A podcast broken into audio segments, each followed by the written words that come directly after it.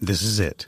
The putt to win the tournament. If you sink it, the championship is yours. But on your backswing, your hat falls over your eyes. Is this how you're running your business? Poor visibility because you're still relying on spreadsheets and outdated finance software? To see the full picture, you need to upgrade to NetSuite by Oracle. NetSuite is the number one cloud financial system to power your growth. With visibility and control of your financials, inventory, HR, planning, budget, and more, NetSuite is everything you need to grow, all in one place. With NetSuite, you can automate your processes and close your books in no time while staying well ahead of your competition. 93% of surveyed businesses increased their visibility and control after upgrading to NetSuite. Over 27,000 businesses already use NetSuite, and right now through the end of the year, NetSuite is offering a one-of-a-kind financing program to those ready to upgrade at netsuite.com/c-suite. Head to netsuite.com/c-suite for special end-of-year financing on the number one financial system for growing businesses. netsuite.com/c-suite.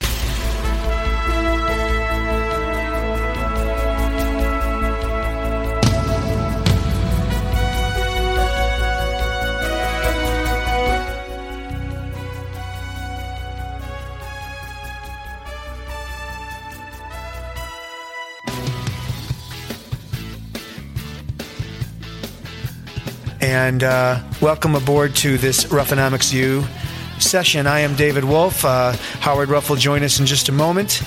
I want to tell you a little bit about Howard uh, and the Ruff Times for those of you that may not know. The Ruff Times is a 15 issue, one year subscription plus weekly updates and brings you a treasure trove of guidance to help you make money. Howard Ruff has been right most of the time for 35 years since he's been doing all this, and today he's 35 years smarter.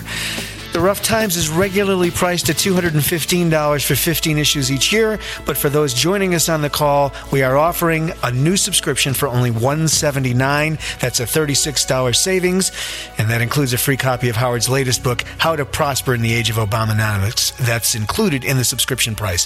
If you're already a subscriber, you can renew for that same 179 by the way. Just uh, go to www.rufftimes.com and you can subscribe to the newsletter there. And with that, I'd like to go ahead and uh, move into our uh, class tonight. Howard Ruff. Uh, Howard, welcome. Thank you. Uh, we had a question just before we started. Uh, you've been going through uh, some changes here, a little bit of health stuff going on, and a lady w- was asking, give us a quick update on how you're doing. Well, I'm first, thank you, ma'am, for, for being concerned about me. Well, let me tell you what has happened. I've about seven years ago, I started uh, showing having weakness in my legs, difficulty uh, walking, prolonged walks. I couldn't take the dog for a walk more than a couple hundred yards, and it got worse and worse. And then suddenly, it got a lot worse. And so I went to a neurologist today, who is the leading neurologist near who.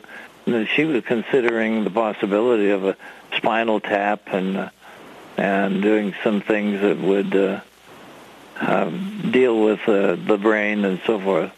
But uh, I, after thoroughly examining me, she decided that the most po- probable possibility is for me to have a, sm- a mild case of Parkinson's disease.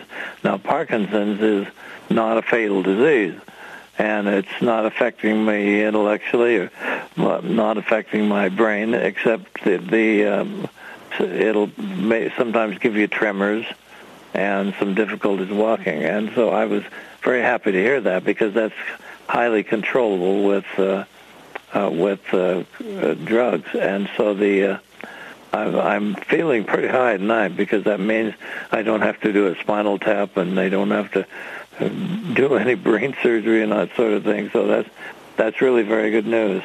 Uh, it it'll will not interfere with my doing the Ruff Times. In fact, uh, I, I've, I've been in a rehab center, which is mostly physical therapy, and, and and that has helped a lot. I've gotten a lot, improved a lot, and uh, in physical therapy, and uh, and so in the process of doing that, uh, I apparently have improved a lot just because of that. And so with that and the drugs that they'll do to control mild Parkinson's, uh, I think I'm going to be fine. I'm good for another five to ten years. Wonderful. Uh, that doesn't seem to be any matter of concern, and I'm I certainly uh, I'm certainly cheerful about him. My morale is just fine, and uh, intellectually, it's uh, it hasn't touched me at all, really. You really sound good. I, I can hear it too, and we've been working together for a while. I can I can feel it in your energy and in your voice, so it's good stuff. I uh, well, I'm just I'm just as curious as I am about what's going on. I even in the rehab center, I uh, I even rode the Ruff Times while I was in the rehab center, and so the rehab is is for. Uh, it's all physical therapy, really. It's about Mhm. two hours a day of it. yeah, yeah, and that helps uh, people who who have uh, some similar difficulties that uh, to mine, uh, who will get better as a result of the rehab. So that's what I do, and uh, I'm I'm holding off uh, coming out of rehab and going home because if with the difficulties uh, that I'm having with uh, walking, getting up out of chairs, and so forth, yeah, yeah. that's uh, kind of difficult for Kay to take care of me, and so I'm going to wait until I've improved enough uh, that I won't be a burden to Kay, so I can go home and be with, back with her again. And then uh, we've moved just recently to from Saratoga Springs to Lehi, Utah, a lovely condo with just a, which is really a lot of space, a nice big place, Mm. and uh, so that's the story. Really, I'm. Uh, it was all good news today.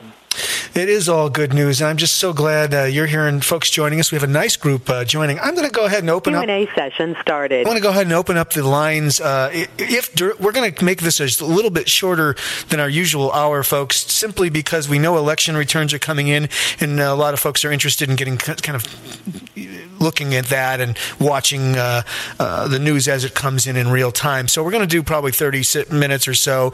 Uh, we'll we'll cover a range of topics. I've gone ahead and opened up the line. So if you do have a question while we're uh, Howard is chatting while we're talking about these issues that are uh, on everyone's minds, uh, go ahead and press star six, and uh, I'll see you pop up on my screen. I thought we could start uh, by kind of going back to basics with the Ruff Times.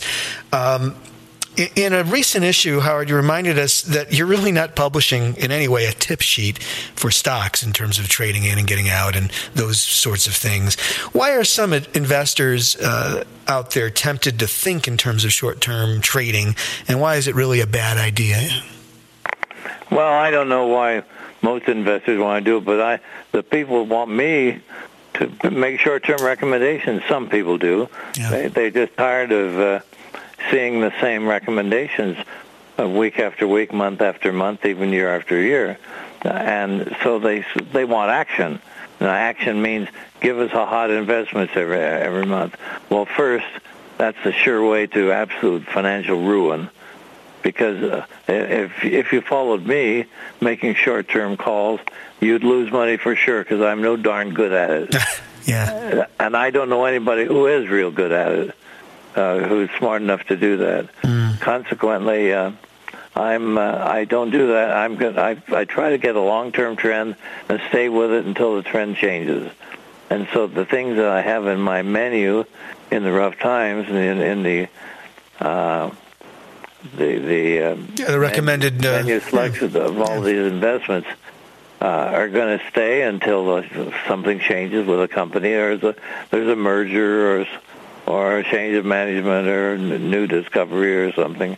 Uh, then I might uh, I, I would probably make some changes. We have been doing that all along. So much of changes. Yeah, exactly. And some people might say, well, why are there no changes? Here's the reason. It's it's about the underlying fundamentals. And so much of what you write about and, and report over the years is is in the metals area. And one key thing that I've been left with as I've been working with you over the past year or so is uh, is the idea that there are two reasons to be in the metals. Uh, one is that of insurance and uh, protection against the uh, devaluation of the dollar uh, uh, and its inflation, and the other is capital gains, the profits that you can make in stocks. Talk to us a little bit about those, the two sides of that coin, pun intended. Well, I like to look at, uh, at my investments uh, in the metals in two ways. If you have um, bullion coins, for example, uh, s- s- 90% silver coins or 99, 999 fine silver coins, uh, that should be part of an insurance program for you. You will make money, but that's not why you're investing in it, because you'll make more money doing some other things, which I'll explain in a moment. but I'd like you to think about it. Have about 30% of your portfolio invested in uh, in insurance type coins. And now, and what are we insuring against? We're insuring against the loss of purchasing power of the dollar. We're also insuring against the loss of uh, of value of the dollar in relation to other currencies. But that's for insurance. Now, for profit, I think you want to buy metals in the ground. Metals in the ground means mining stocks and because there's lots of money to be made there. And if you look at the portfolio, the uh, menu in the Ruff Times, you'll see huge profits of as much as 1,600 percent since the first of last year. Uh, in, in a couple of investments, and a lot of investments, two or three hundred percent in that time. So that's for profit. And eventually, you're going to want to get out of that. Then you're going to switch your whole portfolio into uh, uh, into um, insurance type coins, mm. but not now. About 30% makes sense, and another 30% minimum uh, invested in the rest of the um, menu, and then uh, the other 40% you have you put put it wherever you want. uh, maybe you're smarter at picking those stocks than I am. Yeah. But uh, generally speaking, uh, you need to divide your your coin holdings or your uh, bullion holdings into two categories: for profit and for insurance. And therein lies the one of the major principles that you follow as you publish and write and educate uh, us about how to do this right. Um, Folks, uh, once again, I have opened up the lines. If you do have a question, you can chime in anytime during the call. Star six is the button to press for your calls, uh, your, your questions for Howard. Let's switch gears. Housing. Um, we've been through a big downdraft for all the reasons all of us know. What are your general? Give us a broad stroke on the housing market right now, Howard Ruff. Now, say that again, please. Please give us your general thoughts, your broad stroke on the, the condition of the housing market. What are your views? Well, first, uh, the the house, housing hasn't lost enough enough of the uh, value to be good buys yet. Mm. Uh, that, I believe the next couple of years are going to see a real downdraft in the housing market. There's a tremendous overhang of foreclosed houses, houses for sale are being held off the market because they feel the owners feel there's a bad market for selling a house, and I believe that uh, that's going to help sink the market another 10, 15, even 20 percent over the next year. Now, I you remember back in the 70s, if you were with me at that time, I recommended housing as a, as an inflation hedge. Now, inflation hedges only work if they're cheap enough that they'll go up, and these aren't cheap enough to go up, so I don't recommend them as an inflation hedge. It possibly, uh, seeing as a real estate is a uh, a local market really determined by a lot of local factors. Again, it's difficult to make a generalization. Sure. But generally speaking, I would suggest that uh, you, the time will come, but not now, when I believe there will be fine uh, um, inflation hedges. And so the, but for now, uh, I believe that there's a weak market and is going to get weaker and I don't believe that you should even be looking at real estate as an investment unless you can. You're lucky enough to get a real terrific buy well below the market. Uh, that's always possible. Okay. Yeah, and I was going to ask if, if a, a, buyer or a caller or a listener was to say, well, I found an REO or a foreclosure so far below market, then it might be worth considering, and you would agree with that. Sure. And besides, it's a local matters. Uh, yeah. Housing didn't take anywhere near as bad a beating in Texas as it did in uh, in Nevada. That's right. For example. That's right. And consequently, the uh, uh, that's why I made the point that real estate is really a local market determined by local factors. And so, yes, you might find a, a real good buy on a home. It's an REO or a foreclosure. Uh, that could be the case, but I'm not smart enough to be able to pick that for every area of the country. Yeah. It's, it is a localized issue, isn't it? Uh, and and also, there's so much inventory that has to be cleared. I guess that's a huge part of this, and the pricing pressure. another point. Remember, this uh, collapse in real estate began after it blew up into a huge bubble. Huge uh, profits were made. Real estate was your piggy bank. You could see watch prices go up and up, and keep refinancing and taking cash out of out of your uh, home, a new mortgage, and so forth. Uh, so that's. Uh, uh, I, I don't believe it's going to bottom short of where this that whole bubble started with. In other words, you you've got to take a look at the market, uh, your local market, and as a minimum, uh, you need to find out to look at your, your the, as you look at the market, think in terms of where that bubble started when the, when it started blowing up in the early uh, 2000s, and, so the uh, that's just sort of a general guideline. But remember, it's a local market. Always is a local market. Always will be a local market. And I don't think I can do anything that, to generalize about it that's going to help you.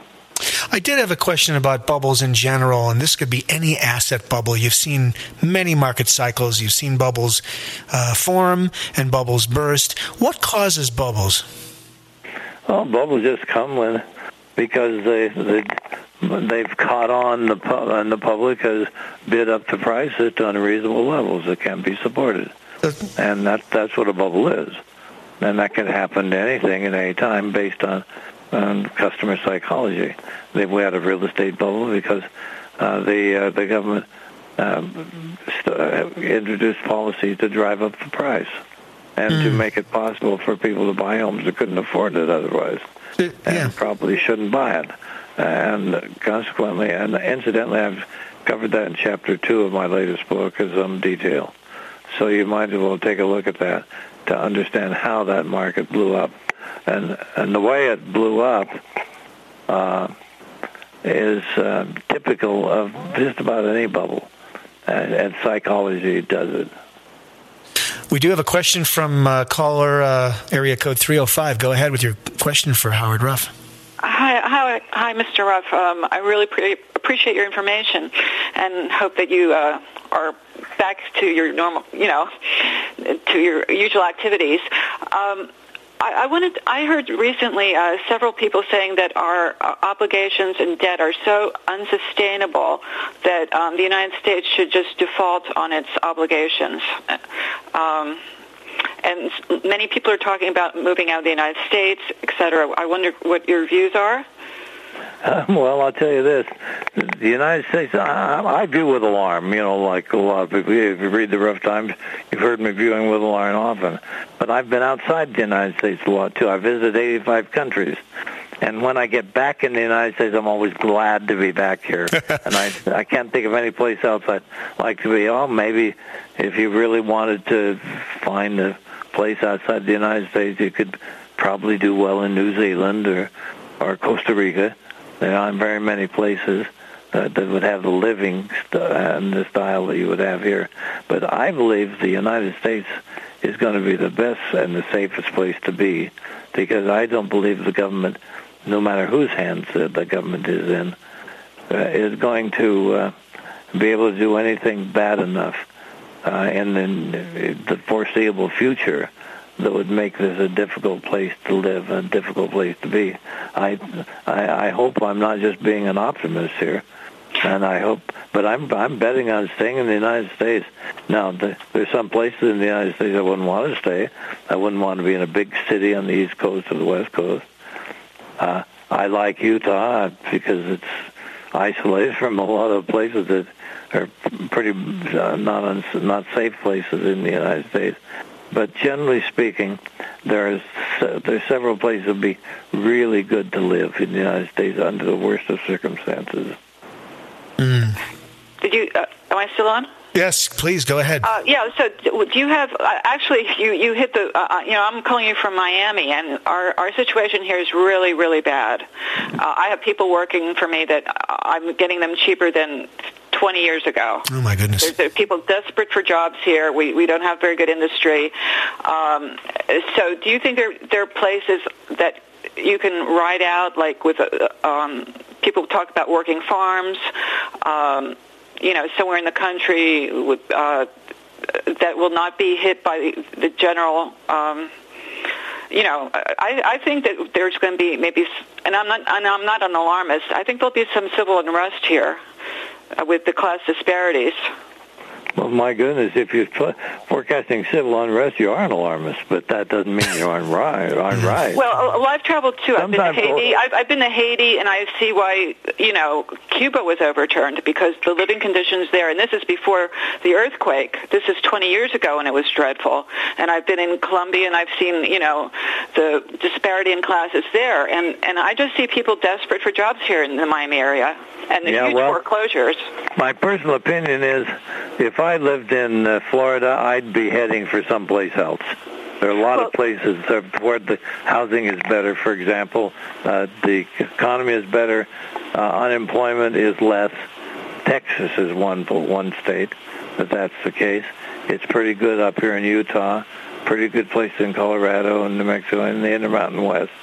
Uh, there Okay. are se- several places in America that would make sense. But the way you figure it out is you take a look at the unemployment rate in these states, and uh, and look. Uh, you you can get uh, you can go on the internet. Oh yeah, I've I've seen that. Um, you know, some states are kind of cold for me, and uh, but you know that's that's one question I have. The second question, you know, I wish I'd uh, been a subscriber of yours 30 years ago. but um, uh, uh, but and I wish you a long life so I can keep getting your advice.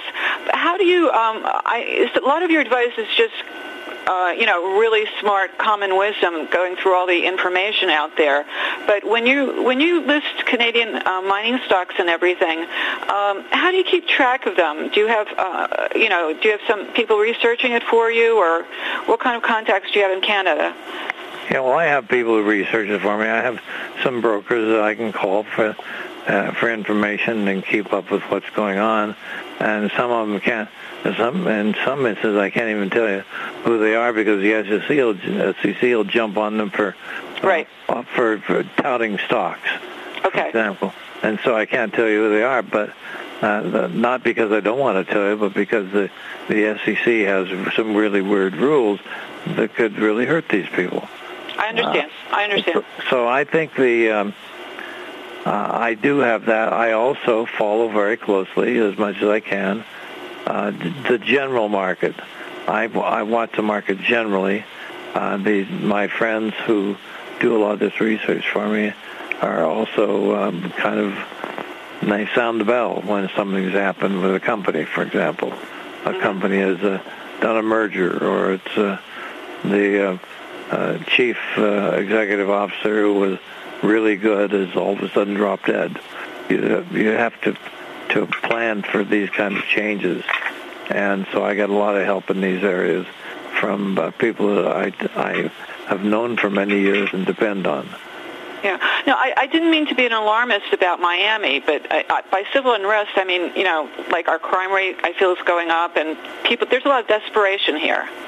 And there's Yeah, also a lot of, there's a lot of desperation in a lot of places, but there are a lot of places where there is no desperation. And so it, the United States is so huge, so big, and is one state is can be so different from the rest of the country. so you don't think the entire system be, can be taken down? It'll be more of a state-by-state situation? It could be, but I don't think it will. Now, for example, I, I, I worry about I've worried a lot about the Obama administration. I believe that they uh, that the executive branch of government has sort of burst its bounds and has, uh, has taken um, responsibility for a lot of areas that uh, the Constitution really doesn't permit permit it to do, and a lot of these things have been very bad.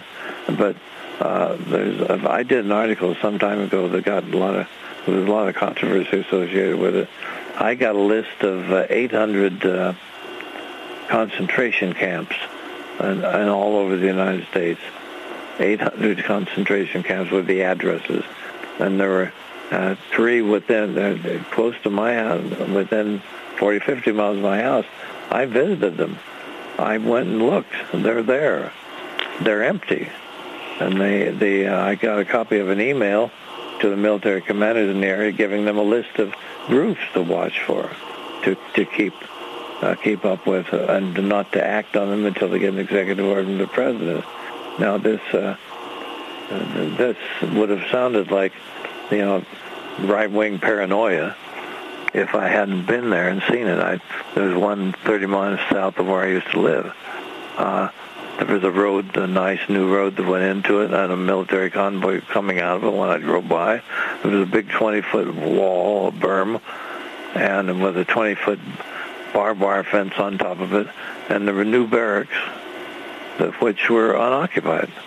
Uh, and so uh, the groups that uh, were uh, some of the, the, groups that the uh, military was watching, and these were, were camps going to be run by FEMA. Uh, some of the uh, groups included people like veterans, gun owners, uh, veterans of Afghanistan and and Iraq because they're experienced with weapons, and similar groups that uh, a paranoid government might decide might be dangerous someday. But uh, right now, the country is uh, turning, really turning on a dime right tonight. And what you're seeing happening is uh, uh, the um, the movement, the political movement that uh, Obama and the Congress have given us, uh, which is moving us in the wrong direction and, and uh, actually collecting a lot of power uh, and unconstitutional power that you might, the real paranoid might forget, might forget, decide that uh, they're in danger. Well, I don't worry about that in Utah. For example, well, what if somebody didn't like the fact that a lot of Utahns have guns? They're hunters. Somebody came after guns, a lot of Utahns have guns. so I don't know. So I, I don't have any, and uh, but I don't because I don't like them. My father killed himself with a gun, and uh, and I'm I just um, don't approve of them personally. Not as a matter of principle. I'm I love the Second Amendment, and I believe it's important to America. But uh, the you, there's all kinds of of stories that you can use to support a very paranoid look at this sort of stuff. Now, the United States has gone through many crises over its life, many, many crises over its life and I believe it will work its way through. And I believe what we're seeing tonight is the government uh, actually rebelling against this this sort of thing happening. And so I think uh, now my my political views. I used to be staunchly Republican. I'm not anymore. I'm a mugwump. A mugwump is, is a bird that sits on a fence with his mug on one side and his wump on the other. and consequently, the uh, but I'm anti-incumbent, and even some of the people that I have helped elect with our political action committee, uh, they've been there too long. They've changed. There's a saying that says power corrupts and absolute power corrupts absolutely. And when someone's when some senator's been there for three or four or more terms, he's going to find that to, to get along in Washington, he has to join the club. And so I don't, when they've been there a while, they need to be gone. And they need to go, and I will not vote for an incumbent except a very few carefully selected ones that I believe have really kept, uh, uh, held to their principles. But I'm going to watch even them because sooner or later it, it'll get them. And so when they, in this election, if we have a lot of new senators and congressmen, they'll probably be fine for a couple of terms and eventually the power will get them. Yeah. And they will become corrupted. Mm. And consequently, I'd like to see a turnover government. I'd like to see government become citizen politicians. So in your newsletter, did you actually list where these concentration camps are? No, I didn't. Oh, you just reported them because I've I've been hearing reports about that as well, and it's kind of uh, uh, disturbing. Well, you, you can go on the internet and find them. Yeah. Okay. Th- thank you for your uh, question tonight. We do have another question from area code 650. Incidentally, I'll tell you where two of those concentration camps are. Ones I've seen, one's at Camp William, Camp Williams in Utah, which is uh, south of Salt Lake City. Another is uh, near the little town of Elberta, which is uh, on the shores of Utah Lake. south of where I used to live. Mm. Uh, another one is a old concentration camp I used to own. It's where they put the Japanese during World War II. I wow. bought that place and sold the water rights to the power company and made some money on it. Wow. And then uh, they have repaired the, all the barracks, and that's ready to receive uh, visitors again. Mm. But they they have not been. Uh, they're just being guarded by soldiers, but they're empty. Mm, interesting. Question from area 605 in California. Go ahead with your question for Howard. Area code 605. I'm sorry, 650. My, my mistake. 650. Yes, hi, Howard. Uh, it's great to have you back on the call. Um, I had a, a, quick question regarding uh, the silver market. Uh, recently, I read an article about some investors that had uh, sued J.P. Morgan Chase regarding uh, manipulation of silver prices, uh, and that they hold billions of dollars worth of silver contracts. Um, I knew the article was significant, uh, significant uh, at a significant level that would impact the silver prices in the future. Could you break break that down in terms of what that means to you know common you know silver investors like us who you know hold physical silver or hold mining stocks? Well, what's happening uh, apparently, uh, and Ted Butler is the man who's publicized a lot of this. He was writing a regular column for Investment Rarities, which is being published, and now he's independently. Uh, he's writing a, letter, a newsletter independently, but what he's decided is seen as huge short positions in the futures market. Short position, if, if there's a lot of shorts, that means there's a lot of selling uh, in the futures contract. And, and silver prices are determined by the futures market. Right now, if you see a, a, chart showing you what silver prices are doing, it will be showing what the current uh, contract of, uh, in the futures market is. Now, the uh, uh, there's one uh, uh, firm that uh, so I, I don't want to mention their name yet. I'm going to do my homework on it and do an article in the Ruff Times, but they have over half of the uh, short positions in the uh, um, uh, the, and silver, and that's very, very much suppressing the price. Sooner or later, all short positions have to be covered, which means the shorts have to buy, and when they buy, when they have to, when they have to buy, uh, and they will eventually have to buy uh, silver, uh, silver contracts to offset their short positions when that happens, silver prices are going to explode. That's the first thing. Silver prices will explode. And consequently, uh, as far as its uh, as mining stocks, uh, see, silver is an unusual metal in that it's really a byproduct of a lot of it is a byproduct of lots of other mining operations. And uh, oh, zinc, for example, one of the big byproducts is silver a lot of of uh, companies mine all kinds of metals, and silver is a byproduct. Now, when the silver uh, is uh, suddenly uh, the price is being suppressed by these futures sales, by the short positions, it, it holds the price down. But eventually, sooner or later, when it's covered, it'll go up, and the mining stocks will go up also. Because what happens when the commodity being mined goes up, the value of the mine goes up. And when the value of the mine goes up, so the, the potential earnings go up. And so the uh, uh, so when that happens, silver is going to explode. It really, truly explode. That's one reason why I've recommended silver. That's not the only reason. There's several reasons why I've recommended silver. But the main concern, my main concern is uh, Sounds like we have some nice music playing. yeah, that my cell phone just took off. Somebody tried to call me. All right. yeah. Anyway, uh, the uh, eventually silver is not going to be suppressed and it's going to explode to the upside. I believe you'll be, you could make from this these levels around twenty two, twenty three dollars an ounce. I think you could make three or four hundred times your money soon when those shorts start being covered. Thank you. Did we get your question, sir?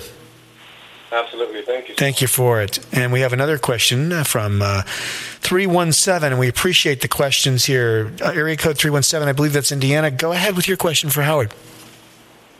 Hi, Howard. I'm uh, new to the Ruff Times, and I've seen that a lot of uh, mining stocks in your list have run up, and I'm concerned that if I buy them now, I'm paying too high of a price.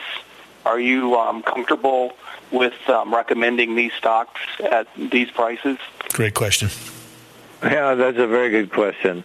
Uh, and that maybe the answer to that is above my pay grade. Uh, um, the uh, as I look at these prices, I say to myself, "Great Scott, we've had a, it's run up a lot. Maybe we ought to sell." If I were a short-term trader, that's exactly what I do. But I'm not a short-term trader. If I if they're on there, I believe they're going to go higher. I really do. Uh, I believe they're going to go higher, and I believe that silver, for example, or gold bought at anywhere near current prices, someday you'd brag to your grandchildren about how smart you were. And I believe there's upside in everything in that uh, menu. If you're worried about it, so buy some of the lower priced ones. You don't have there's 64 investments there, so you can pick it. You can pick and choose, uh, so you don't have to buy them all. The average person couldn't afford to buy them all, so uh, you're, you're, I, I, I'm not smart enough to pick out which ones uh, maybe have reached their peaks. I don't know, uh, or which ones uh, maybe uh, need to be sold. I unloaded some copper stocks uh, some time ago, and uh, because copper had, exploded the price, and I saw some weaknesses, some technical weaknesses, and technical meaning the chart uh, chart picture looked kind of chancy, and also fundamentals. So if I look at at an industry like that, uh, I will take a look at, at not just a particular stock, but I will take a look at an industry perhaps, and decide to get out of it, get a not join, not uh, be buying into a certain industry. But when I when I have several stocks in an industry and the prices are all over the place, I don't know which ones are the ones that are going to succeed because sometimes uh, when they explode to the upside, uh, they've done so because uh, they had the be- better PR people. Yeah. And uh, drew a lot of attention to the stock. Sometimes it has been uh, some fundamental, some really good news that has driven the price, but you never really know uh, whether it's uh, just been publicized so much that the, the price has been uh, that people have been attracted to the stock and buying it driven up the price, or whether it's uh, something very fundamental. Uh, so. Uh, and to follow I, up with my question, then, do you ever pull a stock off of your list because it's run up too high? I mean, do you have a I just uh, explained. I just explained how I I pulled my copper stocks off the list, and because I thought that the industry had gone to had gone uh, uh, was showing severe weakness. So, okay. but I didn't do it because of an individual stock. Mm. It, it was the industry that I was worried about, and it turned out to be right. Copper had been down almost 50% since then. So maybe I was just lucky. Might have been. In fact, then my uh, opinion of my performance, short-term performance, is the cross between an elephant and a rhino, elephino.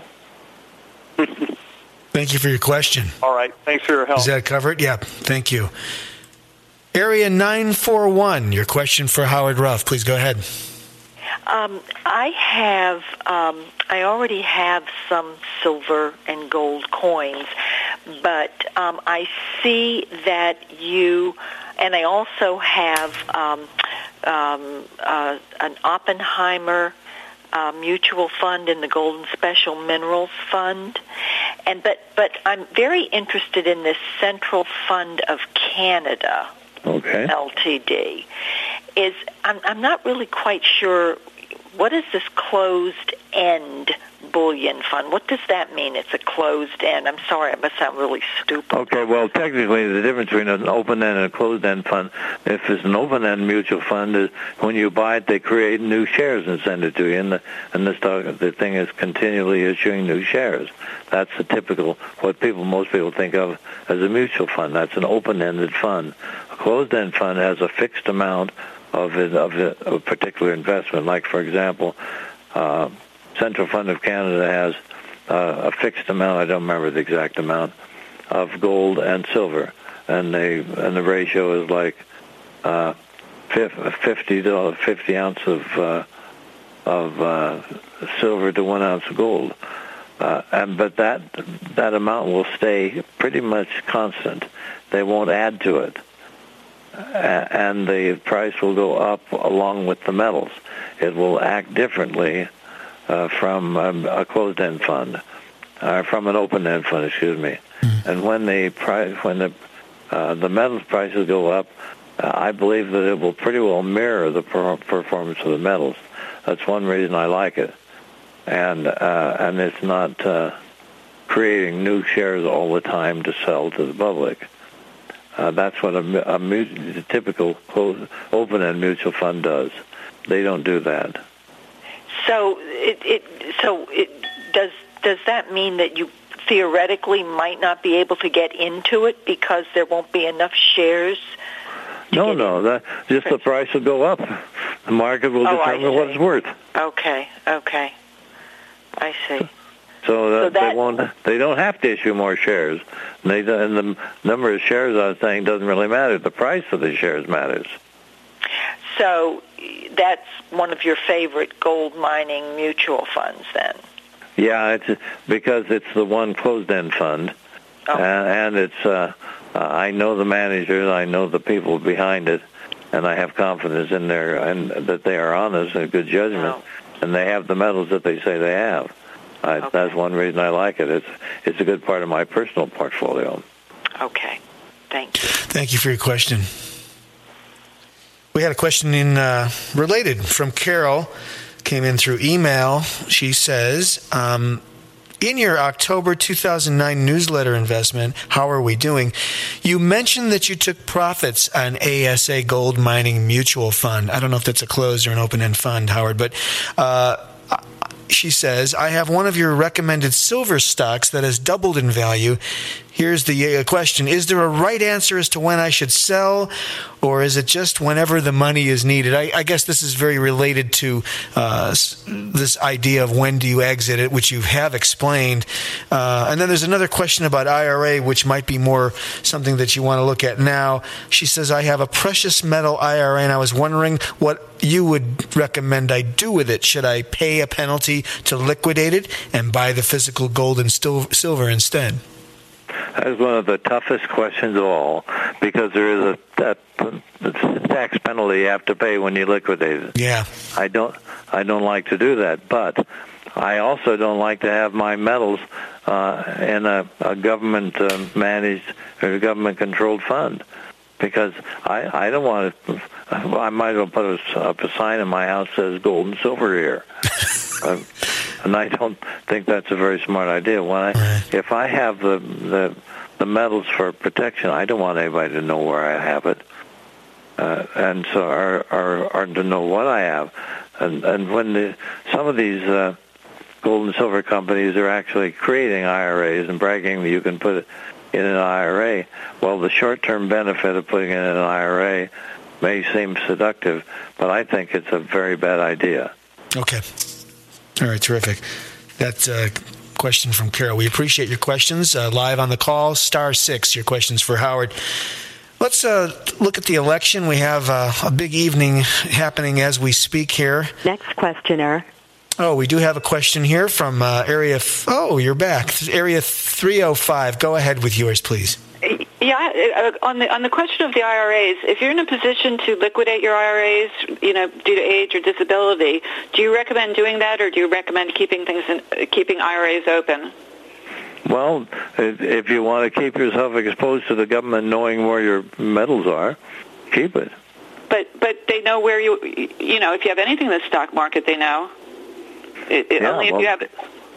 The the things I've re- recommended. Eventually, you're going to want to get rid of all of your your stock market oriented uh, metals and mining stocks and so forth, and put that into uh, into coins, wholly Yeah, but- owned coins. But, but- for for right now, uh, that is question of timing that's beyond me. It's exactly when that'll happen, when I'd want to liquidate all these things. Uh, so I'm going to be watching the stock market for liquidity. If I see the dangers of liquidity in the stock market in general, if I see some real dangers there, then I'm going to suggest that we start liquidating. So you're, the liquidating is the same for the IRAs and a regular account. No, the IRAs are diff- uh, have a, uh, a margin problem. The IRAs, uh, uh, I see, what you- I see what you're getting at. The, and And some people can't, you know, there's a penalty for taking things out of an IRA, but for some people, they can already start taking things out of, you know, money out of their IRA. yep, well, I'd take the money out of the IRA. Well, that's what I'm asking you.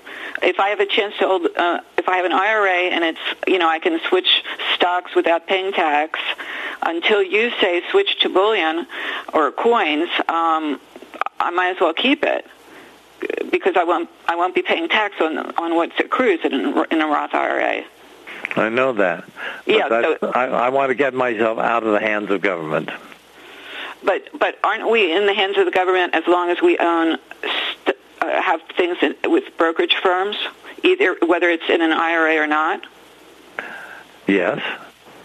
But what's that got to do with the advice? The advice is that when you have uh, precious metals, the government uh, in the past when they decided when Roosevelt called in gold, they didn't call in mining stocks, they didn't call in rare coins, they just called in gold.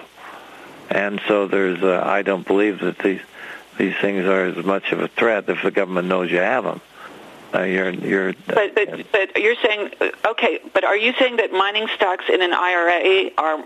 Oh, I, I say you're you're saying in an IRA you shouldn't put the actual physical gold. You should put mining. You can but you can put mining stocks.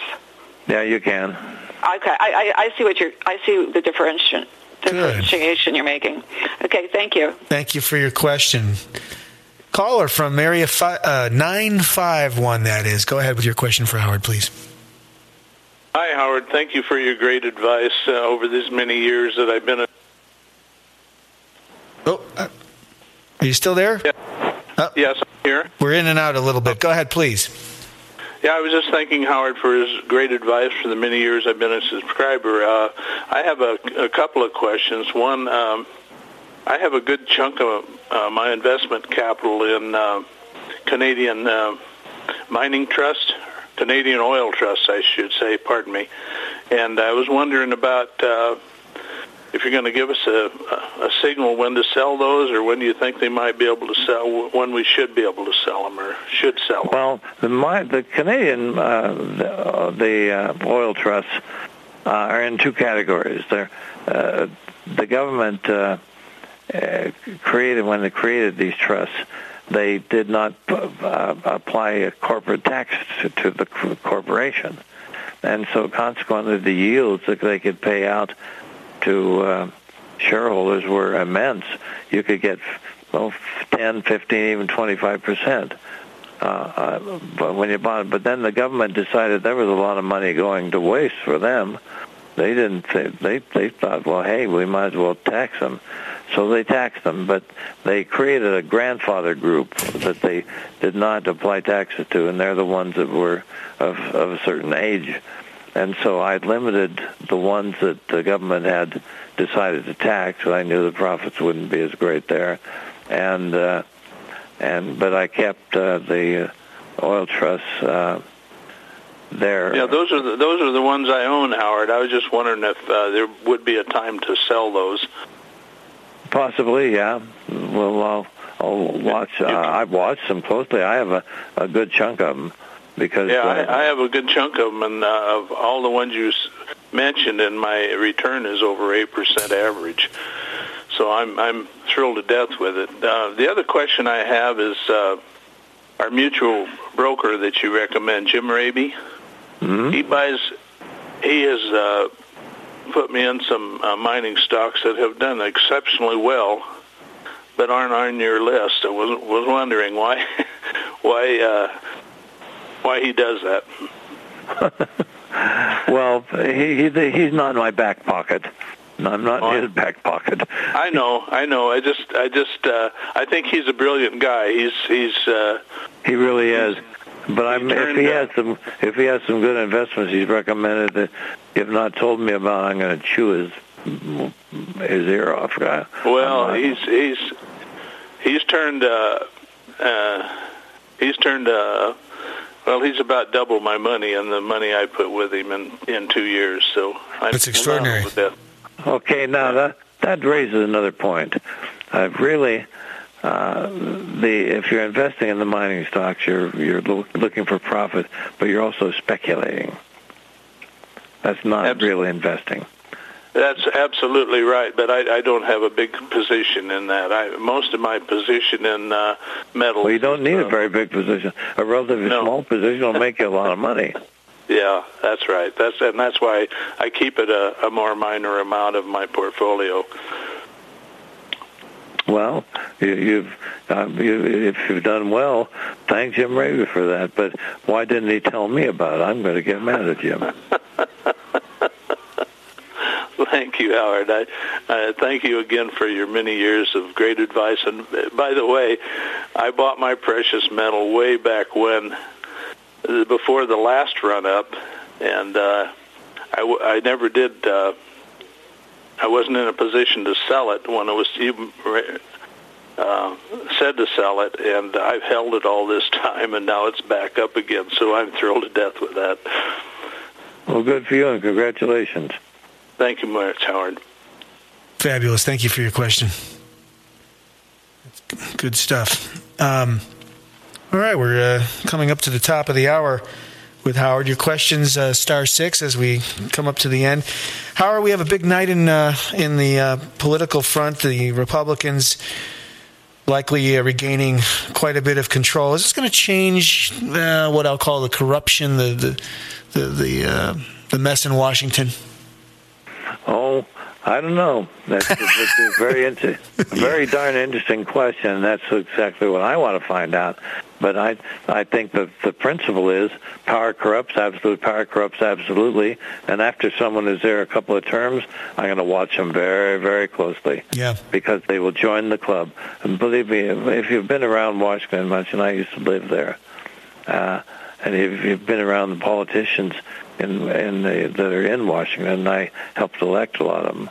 Uh, you have. Uh, you see what it does to people. I remember one time I was offered the unopposed Republican nomination for the House from Utah County, and if I wanted, I could have had it. The party offered it to me. Wow! So I went to Washington to find out whether I, I had a little bit of Potomac fever and I wanted to find out whether I wanted to do that. Mm-hmm. Well, I decided I didn't want to do it because when I talked to some of my friends that I'd elected, I saw them had already been corrupted. It only took about one term. Mm-hmm. I found others that uh, told me about the comp- all the compromise they had to make in order to get things done that they wanted to do, and I knew I couldn't do that. No, yeah. I don't know how to do that, and consequently, I turned it down. Uh, I just um, the the uh, I don't trust them. I I love my country, but I fear and distrust my government. Now remember that I love my country, but I fear and distrust my government. Consequently, uh, this change is necessary. We need to make these changes, and big changes occurring tonight. I don't have the up to the minute results, but some of the biggest and most important races have been won by the Republican Party but the Republican Party didn't exactly distinguish themselves uh, over the Bush years. Uh, they spent way, way too much money. I don't, uh, I don't really know, but we're going to watch them very closely, and watching them closely is going to tell us when uh, we we uh, want to change the cast of characters in Washington, not necessarily just to get rid of particular guys. I just don't want anybody there more than two or three terms in the House and a couple Yeah. of terms in the Senate. Yeah, the terms limit idea. Final question for the evening. I just uh, had to ask more quantitative easing, as it's uh, affectionately called QE2. So we're going to pump more money into the system. What happens now? That's My goodness. I don't think that's above your pay grade at all. Uh, I mean, it's the velocity of money and and the a crisis of um, of confidence more than anything. Don't you agree? Well, the the first thing is just a dollar created by the uh, Federal Reserve or the banking system isn't necessarily inflationary unless it gets into circulation. Okay. And if it sits in a deposit or a, a, a, an account at the Federal Reserve, that's not highly inflationary. Okay. But when they start uh, the uh, uh, when they start uh, liquidating uh, or buying the uh, the dollars, if the Chinese won't buy them, uh, our dollars are securities when the government has to borrow money, uh, and the Fed borrows them, then that gets that's highly inflationary money. Uh, I think that's the beginning of a, a real serious inflation. The inflation uh, will generally lag by two, two as much as three or four years uh, behind the creation of money. The inflation will, the uh, uh, infl- monetary inflation is what I'm worried about. Yeah. Monetary inflation is not necessarily price inflation. They're two different things. And so it's a monetary inflation that's created by both the amount and the velocity of money. And so the if they're increasing the amount and the velocity of money by this by buying uh, buying up uh, government securities, Yeah. that that's that's an increase in the amount of uh, money in circulation. So we might look to an inflation uh, actually hitting uh, two to four years, roughly, give or take, is what I'm hearing, right? Yep. Oh boy. Well, we're going to go uh, watch the election results uh, together, folks. Thanks for joining us on this Ruffonomics uh, U teleclass. Be sure to check the Ruff Times website. That's www.rufftimes.com for future events. We do these twice a month, minimally, sometimes more. We've got a rotation of wonderful guests. Uh, Howard appears at least once a month with us uh, alone, and then we uh, invite some smart people on the line to help us sort it all out. And we appreciate you being here, and we appreciate your questions. Uh, so uh, check the website out for future events, and uh, the recording to this event will be available on the website shortly, probably within a day or so. Uh, and you should check if you haven't been to the Ruff Times lately, you ought to check it out. There's a whole lot of new stuff there uh, for you. So have a good evening. Thank you, and remember to. Uh, be a maverick and leave the Wall Street herd. Good luck with all your investing. Good night.